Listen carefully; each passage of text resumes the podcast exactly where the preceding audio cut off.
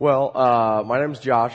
Uh, like Nate said, I am the campus life director at Metamora High School for Youth for Christ. And I can't tell you guys how much our partnership with Great Oaks uh, means to what we do in the high school.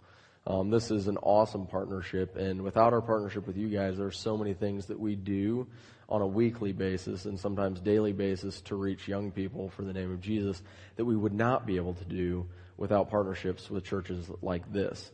Um, and so what I'm going to do is uh, we're gonna I'm just going to kind of give you a brief recap of what the summer looked like, um, not just for Youth for Christ, but for uh, the teens um, in this area that we've been uh, trying to reach for the sake of Jesus. And some of those events were done uh, in partnership with Great Oaks, and some of them were not. But I'm just going to give you guys a brief recap of what God has been doing in your community um, over the summer. Uh, the, the picture you see up on the screen, this is one that we did with Great Oaks, and it was actually right out here. Um, this was an event we called Clubble. And what Clubble is, is it's like having a club inside of a bubble. That's where it gets the name, is Clubble.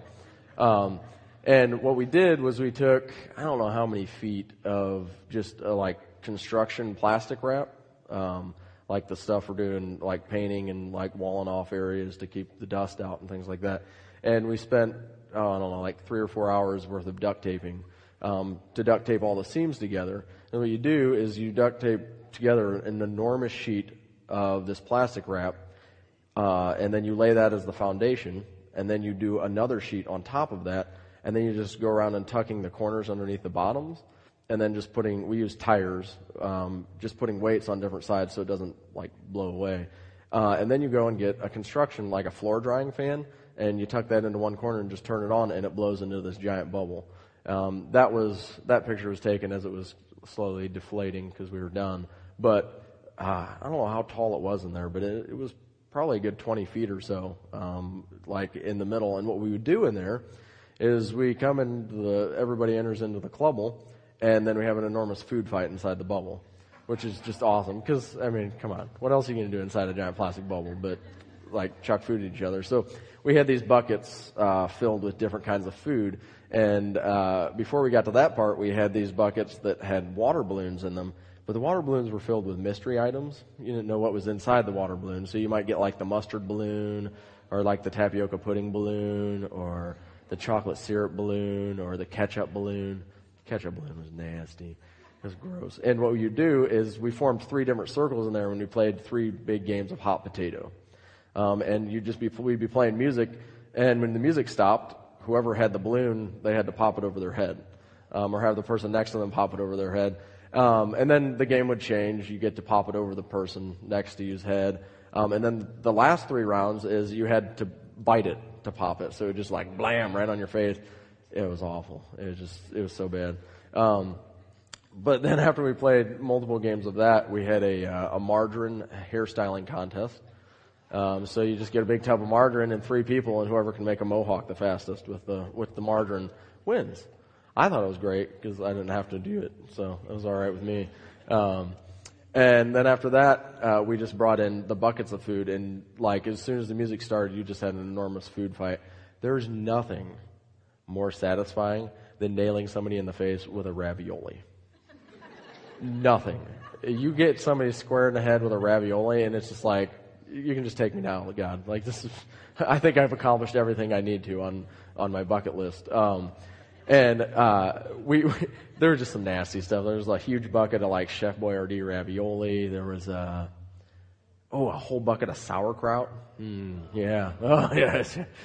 Nothing better than a hot bubble filled with people and sauerkraut flying through the air. It's just great.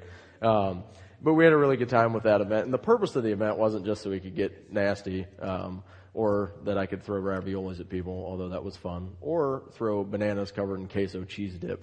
Mm, yeah. you know, the, the chip dip? Just dip that banana in there and whip it at somebody. That's great. Um, anyways, the purpose was, uh, to just introduce the idea to the students, uh, of the mess that our life is. Um, when we look over uh, the sin in our lives and the, the things that we do that don't please God, it's kind of like we live in this. We live in a bubble, um, covered in our own mess and rubbing our mess off on other people as we come in contact with them. Um, and the illustration was, well, the clubble is the mess of our lives, but when the fireman showed up, uh, he was like Jesus uh, because he came out, turned on his fire hose, and washed us clean. Um, and so it was just a really cool illustration to share with the kids what Jesus had exactly done for them because um, we were nasty. I mean, we were really, truly nasty. Um, and a lot of times we don't understand that that's how we we look before a perfect God. But thankfully, he didn't look at us and go, "Well, that's nasty. I'm not going near that." Um, he said, "That's bad. I need to get as close to that as possible so that I can save them." And so that was a cool thing we got to do. You can hit the next picture. Um, this was uh, Youth for Christ camp. We took 13 students this year as campers, and which ha- students haven't gone as campers for quite some time to Youth for Christ camp. Um, Great Oaks goes to Miracle Camp, and uh, Youth for Christ has a, a, camp that we go to, and the difference between the two is Youth for Christ camp is more uh, introduction um, to what it means uh, to be a Christian, introduction to Jesus, introduction to all of those basic things. Um, so it's less of a uh, come grow in your faith. It's more of a hey, this is what Christianity is all about. And so we took some students, and this was the uh, this was the girls' cabin that came. One of them looks like a man because she's wearing a Hulk mask. So don't don't be confused. Um, the, their uh, cabin theme was superheroes, and so they got to be uh, superheroes. Some of them didn't know about the theme, and so they just wore whatever they had and stole somebody else's stuff, I think, because that's where the whole mask came from. You can get the next picture. Um, this was a trip that we took early in the summer. This was a trip to Oklahoma. Warren down here went with us. It was awesome having Warren there with us. Uh, but when that tornado went through uh, Oklahoma, went through Shawnee and Moore, Oklahoma, uh, about a week after that, uh, we formed a team of 10 guys and we headed down there for uh, um, several days and we camped at a KOA campground and then we just went and worked. And this was the group of guys that went. Um, it was a really awesome trip uh, where it, the, the students that we got to bring, it was really cool for them to get to see a picture of what the body of Christ is supposed to look like. Um, because we went down there um, in the love of Christ to help and to serve, and we ended up partnering with a little church in a town called Little Axe. It was Little Axe, Oklahoma, and it was the First Baptist Church of Little Axe. And we got to partner with these guys and to help the people in their community. Well, while we're helping them, they relentlessly served us the entire time that we were there. Um, the one night that we were there, another tornado came through and a huge hailstorm, and we ended up spending the night in their church with them uh, because we couldn't actually get back to our campground because the road flooded and there was a river on the road, and so it was it was crazy. But we go to their church to stay there, and their church is now the donation center for the whole community. And we get there, and there's a, a lady there uh, named Lily, and all the guys called her mom, and they're like, "Hey, mom, we're gonna stay at your house tonight." She's like, "Okay." She's like, you guys need anything? And we're like, no, I think we're good. And she's like, well, okay, well, here's towels and here's some soap and here's a little bar of deodorant for each one of you because you guys are smelly. Um, here's some toothpaste. Um, come back here to the donations room. We'll get you some dry clothes and here's some dry pants and here's some dry socks. And what do you guys want for dinner? We're like, I like this place. I'm not leaving here. This is great. Um, every day that we were out working, uh, this guy here, oh, oh, I'm doing something. Did I fix it? Okay. Um, the guy right up there with the big beard, he looks like he's from Duck Dynasty. His name was Greg. Um, he was the coolest dude ever. This guy would drive around to the different neighborhoods while we were working every day with a huge truckload of chicken and biscuits. How are we supposed to get any work done when you're driving around with a truckload of chicken and biscuits? And so I had four guys with my team on the other side of the road from Warren and his guys, and we missed lunch because we were down in a valley working. And so Greg comes by, realizes we don't have lunch, comes back around, and he's like, "Oh, you guys didn't get lunch? Hold on, I'll go get you some." And he's like, "How many of there are you?" And we're like, "Oh, there's just four of us, so four is fine." He's like, "One, two, three, four, so ten lunches." I'm like, "Greg, four? Can you count?" And he's like, "Well, yeah, but you guys are grown men. You need to have at least 10. I'm like, Greg, we're trying to work here, right? These honey biscuits you keep bringing us, every honey biscuit I eat, my productivity goes down by a factor of five. Um, but that was the experience that we had with this group, and there were some students that go to Great Oaks that came on that trip, and it was a really awesome experience. You can hit the next slide. This was um, this was the guys' cabin at Youth for Christ camp. This was the our cabin theme was Duck Dynasty, and so what we did was we just dressed up in a whole bunch of hunting stuff. Um, I hunt and fish a lot, so I had all this stuff at my house. And so I just brought this enormous duffel bag. And so you can't see in this picture, but four of the guys um, were wearing like waders, like the whole deal waders. It was really hot wearing waders out in the summertime. But I also brought a pop-up duck blind that fits in a backpack. And so when we walked out into the field to do our theme day, we just like whipped out the duck blind and popped up a duck blind in the middle of the game field and put decoys out in front of it. And we crammed all eight of us inside of the duck blind and just sat there and obnoxiously blew duck calls at everybody. it was awesome. Every time somebody like try to like tell the instructions for the game, we'd just be like, wah, wah, wah, it was, it was awesome. Um, but, uh, just a quick recap of what Youth for Christ Camp was. Uh, our goal with Youth for Christ Camp was to bring students to camp that normally, uh, wouldn't be around things like that.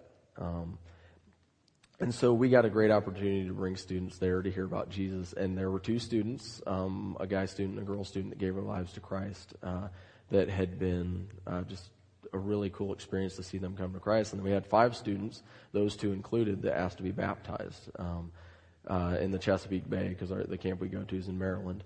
And so they asked to be baptized uh, during that camp experience. But the reason why that was so cool was because um, these students, um, when they come somewhere and they see God's people um, loving each other the way that they should, and they're moved to ask to be baptized, um, especially as a high school student, that is a huge thing because it's kind of nerve wracking. When you go to get baptized, you're terrified. You're like, I don't know if I want to do this. This is really nervous. And the coolest thing that happened there was as the students were being baptized, you dunk them in the water and they have this look of, they're almost shaking. They're so nervous. But the second they go in the water and they come back out, all of that is gone. And they just have this huge grin on their face and they're like, ah, what? And the coolest part about all of that is we had students standing on the beach that did not know Christ and had not given their lives to Christ yet. And they're watching these students experience this new life in Christ. They've given their life to Christ and now they're making that public proclamation and they come out of that water and it's just like they, they look like new creations coming out of the water because they go in like, and they come out, Wah! you know, and everybody on the beach is just exploding in cheers and just going crazy for them and they're just like, I belong to something. I belong to something greater. Um, and it was just an awesome experience to be able to share that. Um, with uh, there were a few students from Great Oaks that came with to uh, to be a part of that experience, and so I just wanted to share all that with you guys to thank you um, for the part that you play in leading students to Jesus Christ. Um, there's two students that uh, you'll see in heaven someday.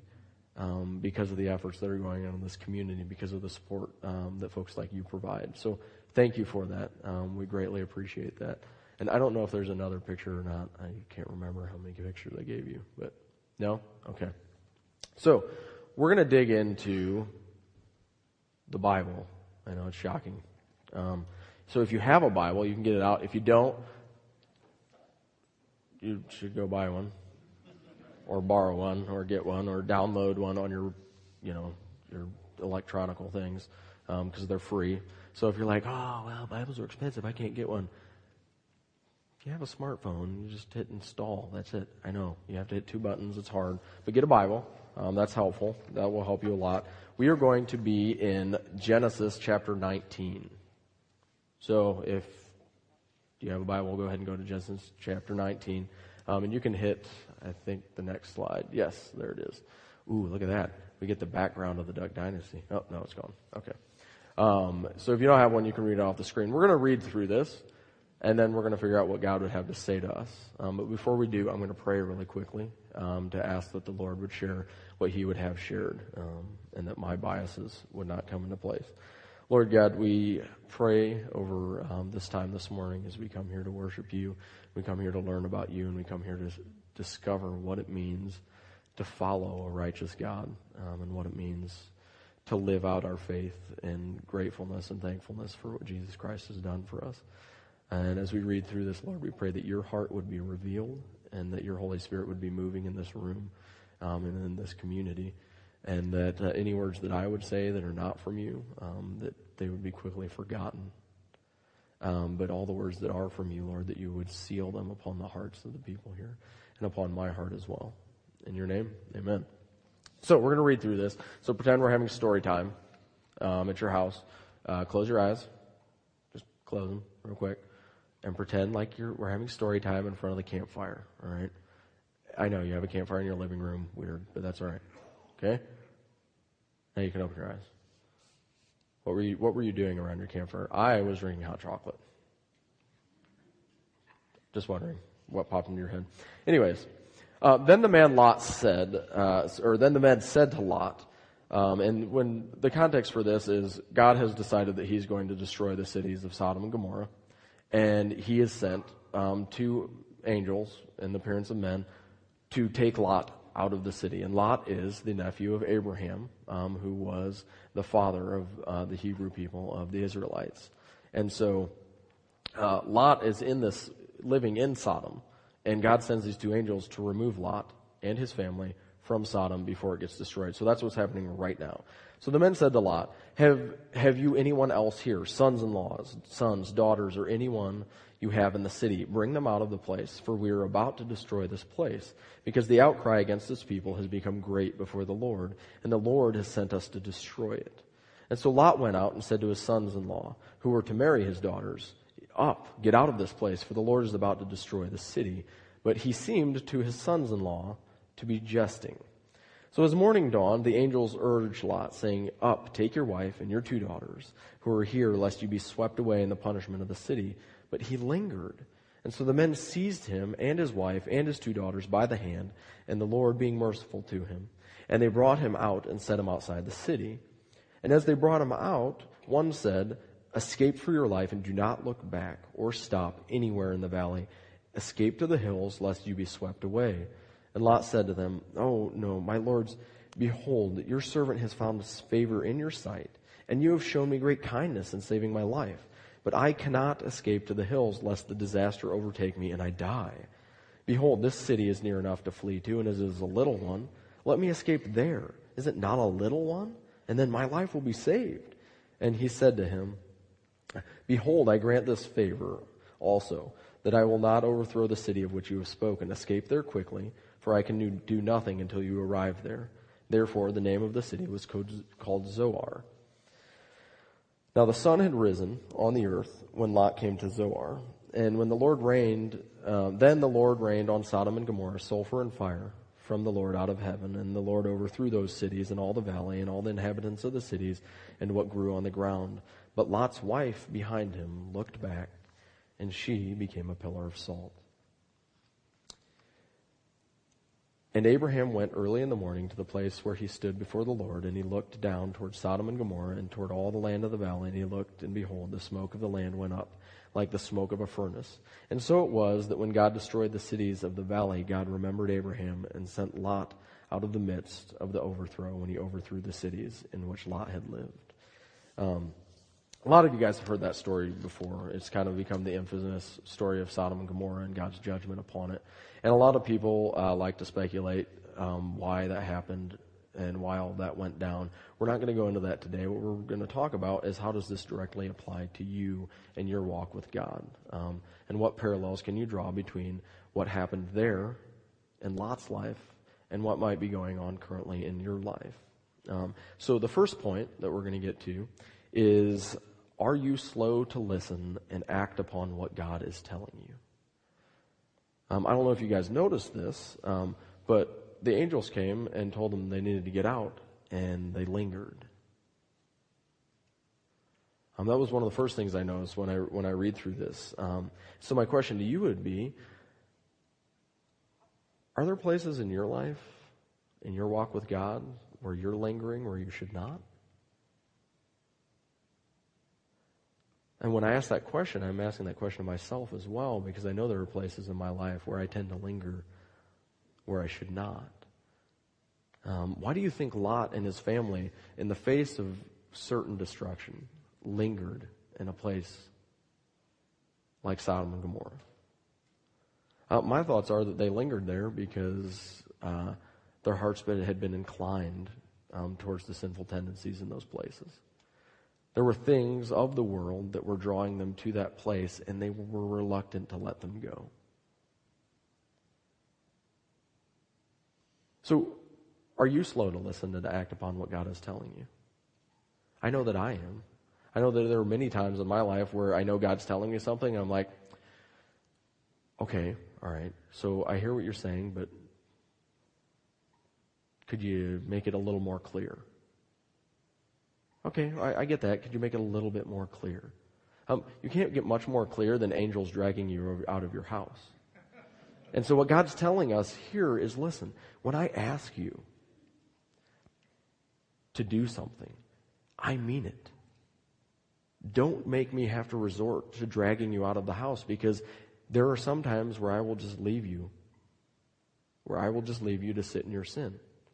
Um, the Bible tells us that. There's no worse place to be than to be turned over um, to the, the lifestyle or sin that you've chosen to follow.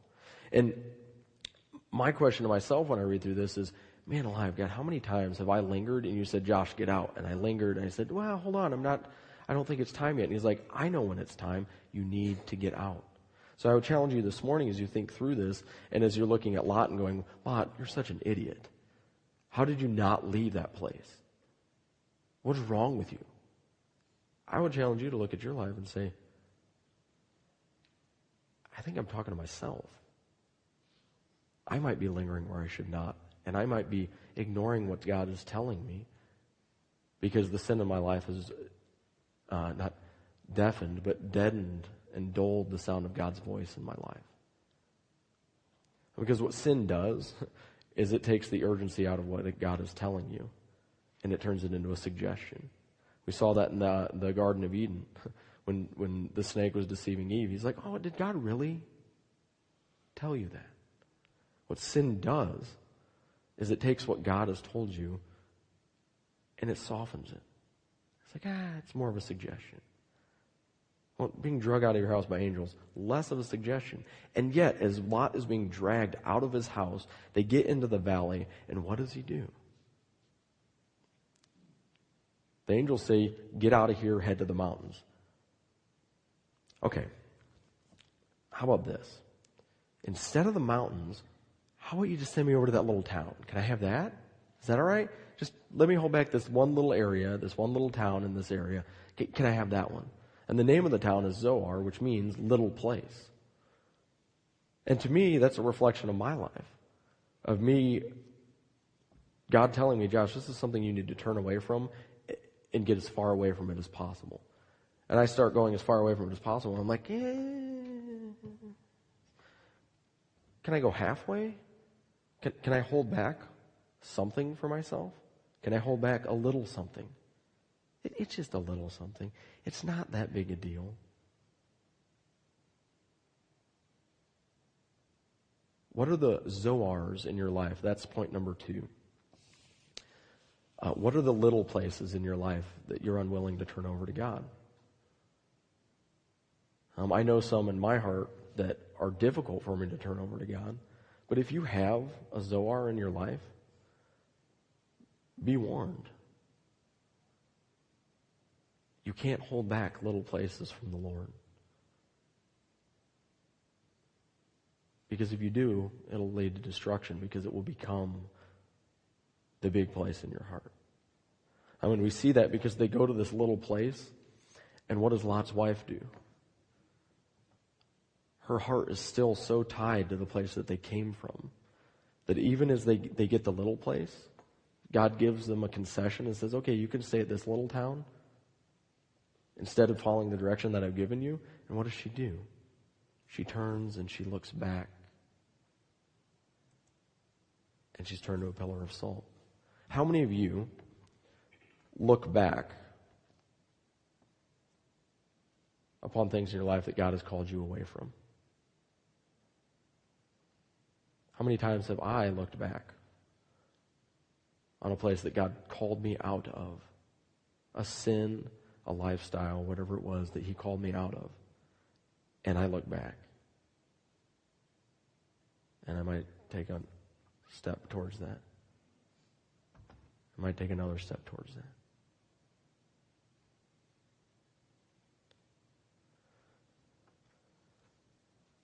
I don't know what they are, um, but I am willing to bet that uh, there's a good number of people here in this room that have Zoars in their life.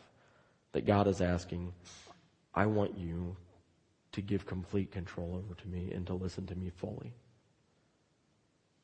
Don't reason with me. Don't rationalize with me. If I tell you to go to the mountains, just go to the mountains. It's not because I hate you, it's because I love you.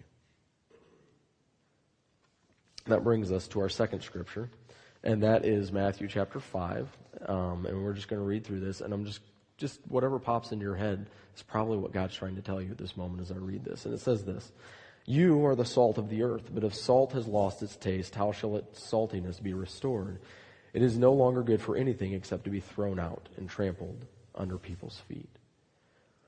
You see, when you hold little places in your life and you can't detach yourself from the sin in your life and it entangles you, that's how you lose your saltiness. That is how you lose your ability to be the light and the salt in the earth for people that do not know God. The parallel here that jumps out immediately is well, what happened to Lot's wife? She became a pillar of salt. Ironic? I don't think so. Circumstance? I think not. Because she became a pillar of salt that was useful to no one. Good for nothing to, but to be sitting on the ground to be trampled by men. But why? because she saw where God was asking her to go, and she turned back towards that which He saved her out of. So I'm not telling you guys this because I want you to sit and wallow in your sin. I'm telling you because I want you to understand that the way that you can live the fullest life in Jesus Christ and to be a true light and salt of the earth is that when God calls you out of places and out of sin, that the way that you lose your saltiness is when you just you turn back and you allow that sin to be a part of your life. God didn't call Lot and his family out of Sodom and Gomorrah because he was unhappy with them. He did it because he loved them and he cared about them and he wanted to save them out of it. Um, so I would challenge you in this place Do you feel like you have no impact in the body of Christ? Do you feel like you've lost your saltiness? Do you feel like the light that you carry in the name of Jesus is really dim? And if you do, there's a fairly good chance that's because there's areas of your life that you once turned over to God and you're turning back to. Or there's areas in your life that you've never turned over to God that you should have. Um, and point number three is this uh, What kind of salt are you? Which one are you right now? Are you the salt that no one would use? Because they're like, yeah, that salt's pretty much useless. Are you that person in your workplace? Are you that person in your marriage? Are you that person in your family? Are you that person in this church?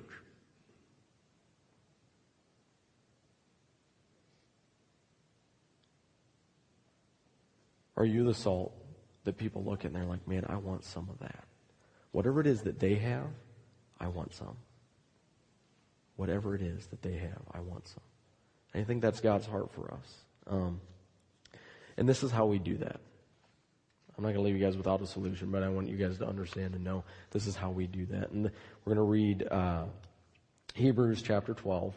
And it says this, um, it's verse 1 through 4. It says this, Therefore, since we are surrounded by so great a cloud of witnesses, let us also lay aside every weight and sin which clings so closely, and let us run with endurance the race that is set before us, looking to Jesus, the founder and perfecter of our faith who, for the joy that was set before him, endured the cross, despising the shame, and is seated at the right hand of the throne of God.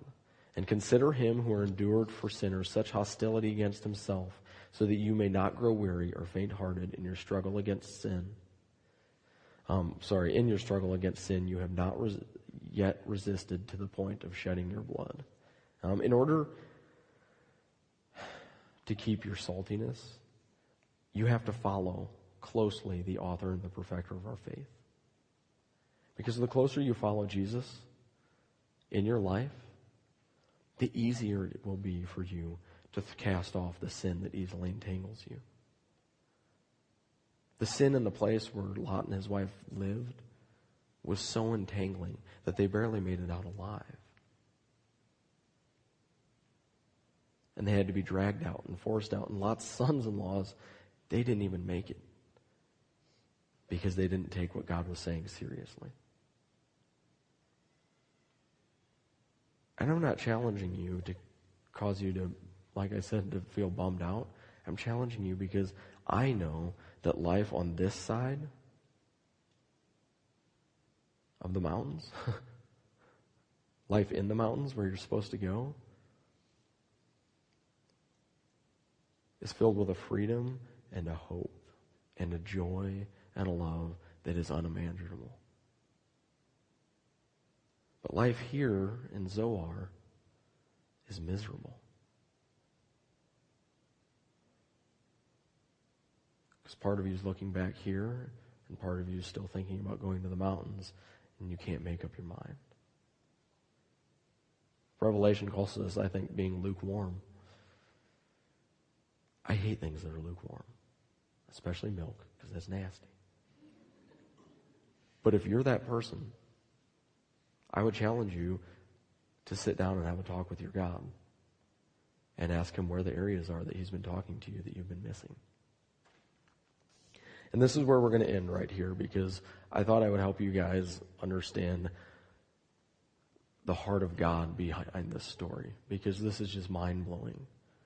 When you understand this entire city was destroyed, Lot escapes barely. His wife doesn't make it and they still hold back a place for themselves and do not fully surrender to God.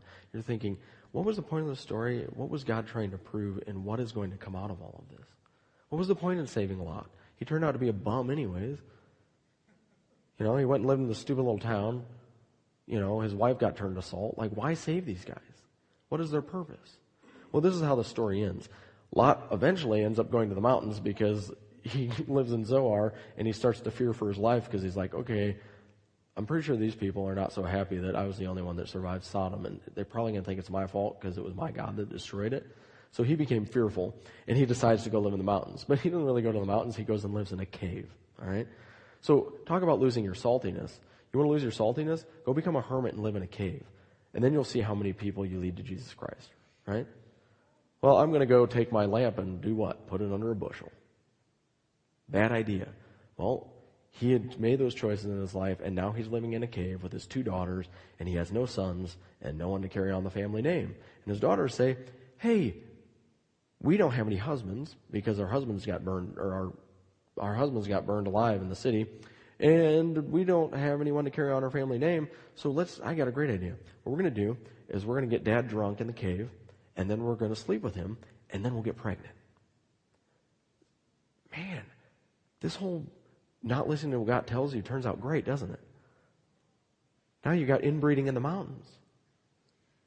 Well, they do that, and they both get pregnant from their dad to carry on the family name. The oldest daughter, she had a son. Her son's name was Moab. And we're going to tell you what that means at the next slide. So Moab was the firstborn of the oldest daughter by Lot, the whole weird thing, right? Well, Moab became the father of the Moabites, okay? And he ended up with his own nation um, called the Moabites. And there was a land called Moab. Moab was a place where Naomi, if you remember who she is, she was the mother of Ruth, uh, mother in law of Ruth. Naomi and her family go there during a time of famine in Israel. And they go to Moab to sojourn there. All right? Well, while they're there, her husband dies and her sons die, and she ends up with two daughter in laws, and she doesn't know what to do with them. One of them decides to stay, the other comes back with her to Israel. The one that came back with her was Ruth. Ruth was a Moabite woman. She becomes Naomi's daughter. And then Ruth, when she comes back to Israel, marries a man named Boaz, who was an Israelite. He was a Hebrew. So Ruth and Boaz get married, and they have a son named Jesse. And Jesse had a son named David. And David became the greatest king that Israel had besides his son Solomon. But where does that go? Well, if you follow the house and the line of David, you end at Jesus.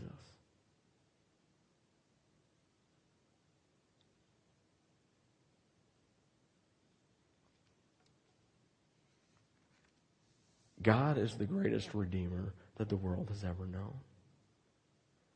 Anybody that can take Sodom and Gomorrah, an unbelieving, slow to listen man named Lot, who moves to the mountains and lives in a cave, and his family line is only carried on because of incest and sin, and brings about the salvation of the world through that.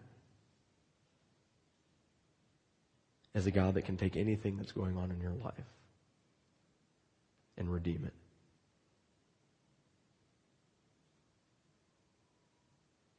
If that doesn't bring hope to you, I don't know what will.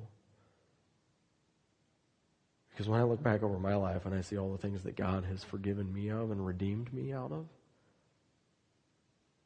wow.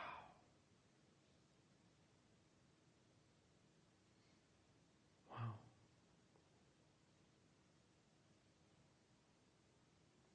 He doesn't do it because he hates you.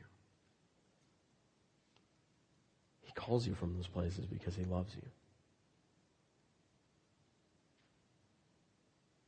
Loves you a lot. See what I did there? A lot? Yeah. Yeah, yeah. Somebody just woke up. They're like, "Whoa, what do you say?" I want you guys to grasp this um, because what we're doing in this community to teach young people how God feels about them and what He thinks about them. If I'm living in Zoar in my life, and I go to these kids and I tell them how much God loves them,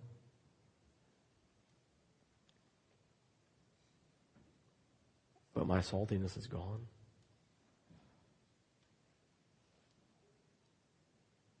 Then the kingdom of God's going to go nowhere. So the question for you is do you want to be salty?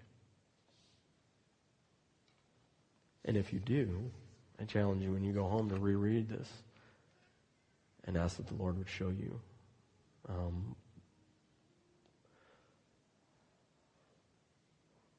show you how he wants to use you. Because it's totally worth it. Even though it seems like a pain to go to the mountains.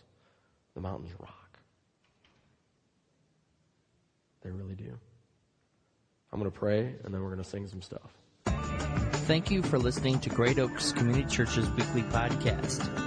For more series and podcast information, go to greatoakscc.org.